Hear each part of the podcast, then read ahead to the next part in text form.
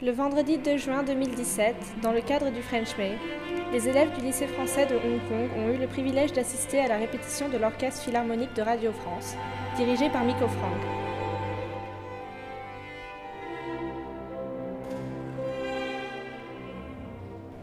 Ils ont également pu rencontrer deux des musiciens ainsi que le chef d'orchestre.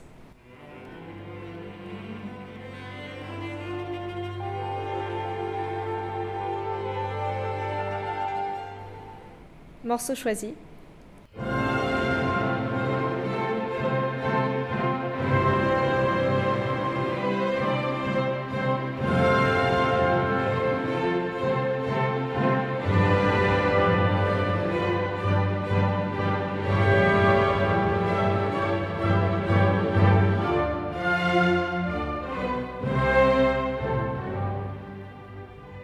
La vie d'un orchestre.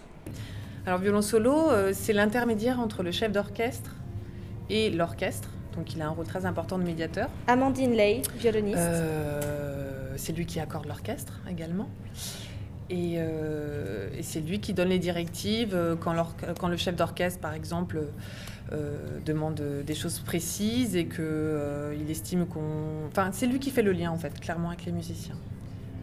Jérôme Voisin, clarinettiste. Quand j'étais enfant et jusqu'à l'adolescence, j'ai surtout joué dans des orchestres d'harmonie, donc devant, parce que c'est ce qu'on fait quand on est plus jeune, c'est plus facile. Et pour pouvoir tenir une place de clarinette dans l'orchestre symphonique, il faut déjà avoir un certain niveau, donc on fait ça plus tard. Mais les premières fois que j'ai pu le faire, presque dans l'enseignement supérieur, ça a été une révélation tout de suite, parce que j'aimais beaucoup cette position d'être... à la fois par moments soliste et par moments mélangé, d'avoir à gérer la section des bois, qu'elle soit cohérente. C'est-à-dire on est toujours en train de jongler entre différents rôles. Et je me suis senti très très bien dans le groupe et en même temps aussi dans le fait d'avoir par moments des responsabilités dans ce groupe. Et c'est ça qui m'a plu dans le jeu. I mostly work, with big symphony orchestras or in the opera house. So I don't actually have that much experience for smaller ensembles, but I guess anyway the principle is the same. Mikko Franck, directeur musical et chef d'orchestre. You have to find a way to communicate with the musicians that they want to do their best, and that's always the same. If there is one person or 100 people, it's the same thing, and to make music together, no matter how big or small the group is. Of course, the more there are people, then there are, of course, the practical things that, you have to be able to keep more people together. And then there are more different opinions also, and you have to be able to find a kind of good package, and that it sounds as one, even though it's 100. And also, for a conductor, it's very important to try to create an atmosphere where the musicians feel free, although they are not. But they think that they are free, but still they are doing exactly what I want. Comment devient-on un musicien professionnel? I started playing the violin when I was 5 years old, and at age of 5, I have said to my parents that when I grow up, I want to be a conductor and a violinist.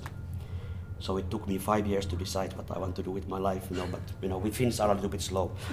And although I have to say that I was half wrong, because I only became a conductor, I don't play the violin anymore, but I think 5-year-olds, can do a little bit mistakes. And so I played the violin. I thought that I'm studying the violin to become a violinist. But later on, I have understood that it was kind of a preparation for this job. I started studying conducting when I was 16, and when I was 17 I started conducting professionally, full-time and internationally, and so I've been now doing this job for 21 years, and I still love it, and I still haven't changed my mind, I still think like when I was 5 years old, I still want to be a conductor, and I hope and I try to learn each day more and more about music, about this job, about musicians, about life, and hopefully to be able to develop every day and learn a little bit more. Mon parcours professionnel, mais moi je me suis décidé à faire de la clarinette, disons m'orienter professionnellement au moment du bac. J'ai pas du tout fait les horaires aménagés comme font beaucoup. je pense que vous connaissez ce système. Jusqu'au bac, j'ai fait les deux en parallèle, comme je pouvais. Donc j'ai eu un bac, à l'époque on ne disait pas S, mais ça correspond à S. Et cette année de bac, ça correspondait aussi à la fin de mes études dans le conservatoire à Tours où j'étais. Donc j'allais être diplômé, il fallait décider. Et c'était soit plutôt les prépas scientifiques, vu mon profil scolaire, soit tenter l'enseignement supérieur, les concours d'entrée pour l'enseignement supérieur en musique. Donc il fallait faire des choix tranchés. Et j'ai choisi la musique parce que quand je m'imaginais ne plus avoir du tout le temps pour être avec mon instrument, ça me paraissait impensable. Comment est-ce qu'on monte dans un orchestre en général ? Un concours d'entrée, c'est vraiment tout bête. Hein. Tout le monde peut le passer, il n'y a pas besoin de diplôme particulier. Après voilà, c'est une compétition, il y a 3 tours. C'est comme une épreuve sportive où il faut gérer le mental jusqu'au bout et que le meilleur gagne. C'est vraiment ça. Après, ça dépend de l'identité de chaque orchestre et de ce qu'on attend d'un musicien. Donc après, ça dépend aussi de chaque orchestre. Du coup, quelle a été votre formation à vous ?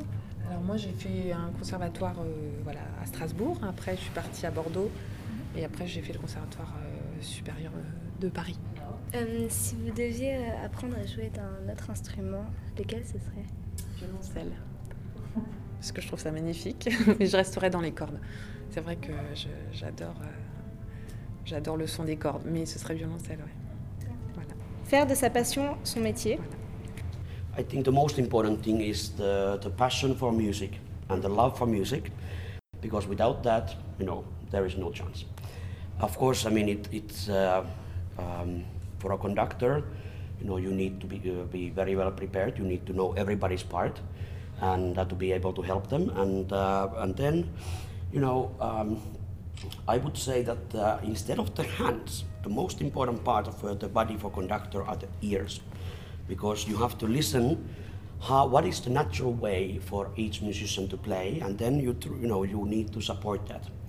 Then also another important part is the eyes, because with the eyes you can conduct much more than with the hands. Because when you look at the person and perhaps smile a little bit, then they want to play even more, and they want to give something more. And that's a good start. And. And then, of course, for me, the most interesting and the most fun thing about this job is to be able to make music together with other people, and really to communicate through the music and share something together on stage that we all love so much, which is music. So that's the most important. Now, for example, the Debussy La Mer that we are performing today. I've conducted it, many times. But it's always something new, because that's the sign of great music or a great painting or whatever, great art, is that you can always discover new things about it. And I thought I know the score of this piece perfectly. Every time I see, it can be something different. And every concert we do things a little bit different way. We take sometimes a little bit faster tempo or slower tempo, or whatever. There is millions of possibilities. So I think the important thing is, to open your ears, open yourself, open your heart, and let the music do good things for you.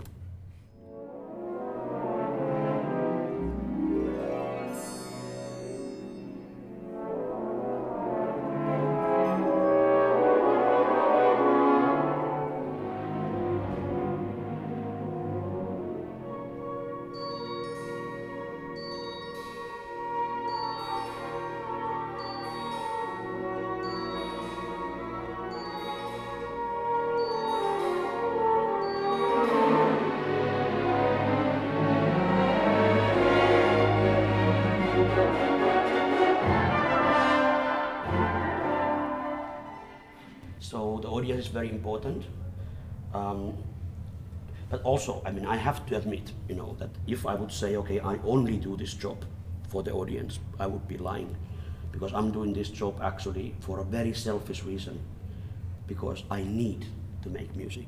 That's why I do this job. Not because someone else would need to hear it, but I mean, I just can't live without it.